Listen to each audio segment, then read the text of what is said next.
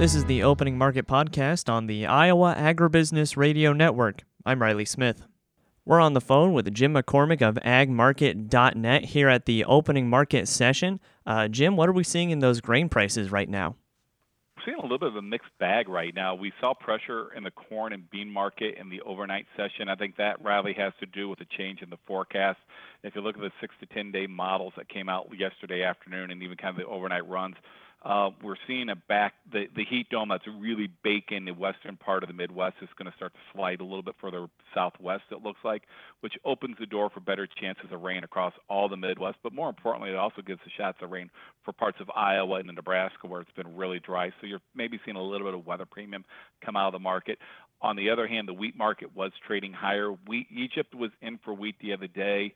Um, they pulled the tender. Now it looks like they're trying to do a couple private sales. The anticipation is we will get that bulk, if not all that business. Australia pretty much is booked out for the next 90 days. If you wanted to buy wheat, you can't get it for over three months. So uh, Europe's sold out. We're still debating if you can't get the grain out of the Black Sea. Still debate going on. So we're going to get some of that demand. We are the cheapest wheat in town. That had the wheat market up substantially last night, almost up to 20 cents higher. So that is also offsetting some of the weakness in the in the grain in the weather situation. So the corn market wasn't down quite as hard as the beans last night. Right, and you know Monday we saw decent gains. Yesterday we saw those losses again. You know where does logic say that we should be right now? I mean, obviously we're still in a weather market, right?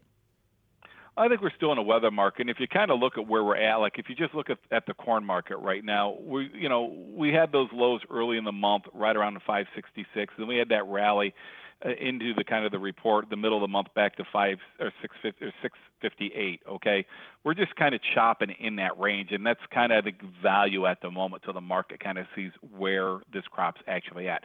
Remind you, you know, the corn carry out for this what the government gave us here in July was only one billion four hundred and seventy million bushel carry out. Now that seems like a lot, but to get that, remember they used a record yield 177. If you would start dropping this national yield down to let's say 175, 174, as we found out this heat really did some damage during pollination, that balance sheet would really tighten up very, very quick, and that could cause some demand rationing to have to come forward you know, part of that's going to depend on what's going on as well as in the Ukraine. There's been a lot of optimism, a lot of rhetoric over the last couple of weeks, the last couple of days, that there's close to getting some kind of a deal that would allow um, the grain that's been kind of clogged up to 20 million metric tons of old crop grain and then potentially this new crop harvest to be exported on the world market. But let's face it, when you're dealing with Vladimir Putin, nothing's a guarantee at this point in time. Remind you, he was telling the world all the way up to the day he invaded the Ukraine, he was not going to invade Ukraine. So we'll see if they can get a deal done.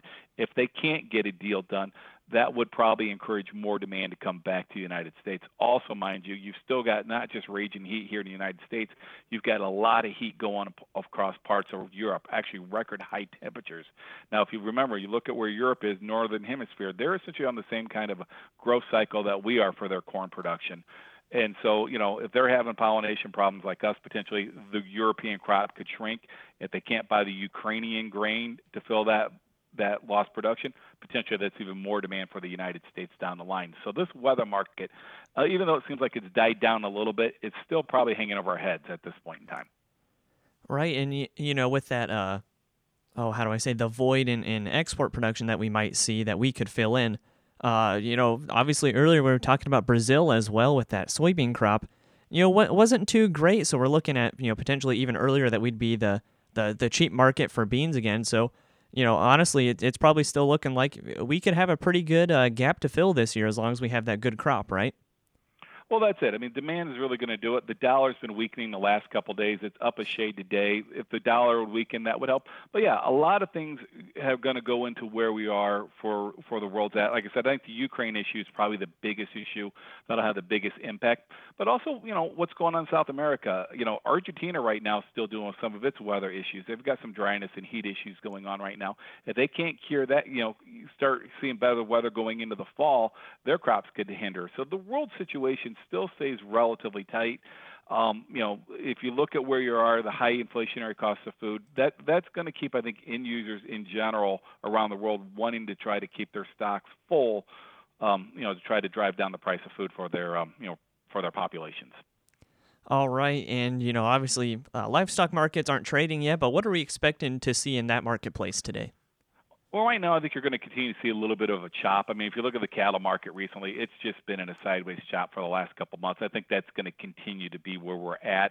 Um, obviously, this extreme heat is having a problem on the production side as livestock just don't do well in this extreme heat we're seeing. But on the other hand, I think you know the stock market's had a nice little rally the last couple days. The price of gas is coming down dramatically. The retail price is down over 50 cents in a lot of places. It's over a dollar down in, on the futures market. So as a consumer, maybe has a little bit more money in his pocket. Stock market seems to stabilize.